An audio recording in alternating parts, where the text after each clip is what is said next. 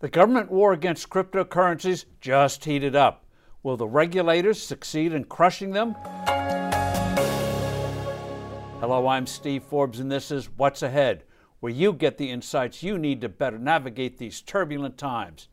The SEC just escalated the war by central bankers and financial regulators to cripple the growth of cryptocurrencies.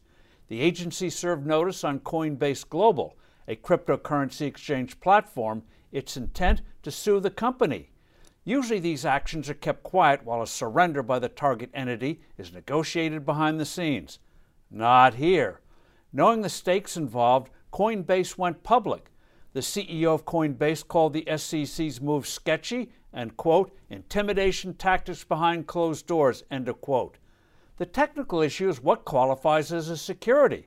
The broader issue is whether governments and central banks can smother the crypto movement with rules and decrees that severely restrict their uses. Regulators fear that cryptos can become alternatives to the traditional banking and financial system, and worse in their minds, provide viable substitutes for government currencies.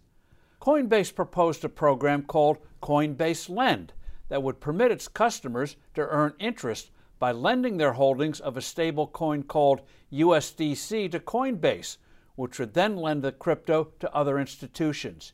USDC is a crypto tied to the dollar at a one to one ratio.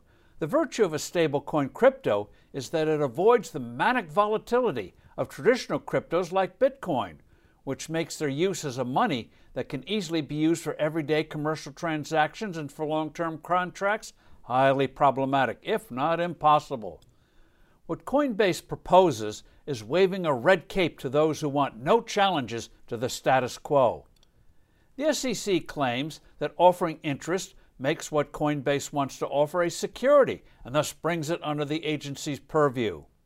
What worries the SEC is that other outfits are already offering such lending programs and wants to block this growth before it reaches a critical mass. It wants a precedent to stop it or at least to drastically slow it down. The SEC here is out for blood. The conflict between governments and the crypto world will take many turns. Regulators in Congress are just waiting for a huge market correction to move far more aggressively to rein in cryptocurrencies. And of course, this new world has its share of bad actors and scamsters. Ultimately, however, governments, at least in democratic countries, we'll have to make peace. Other governments will be left having to devote mammoth resources to try to control it, just as China does today with the internet. But even there, the technology will outpace the bureaucracy. I'm Steve Forbes. Thanks for listening. Do send in your comments and suggestions. I look forward to being with you soon again.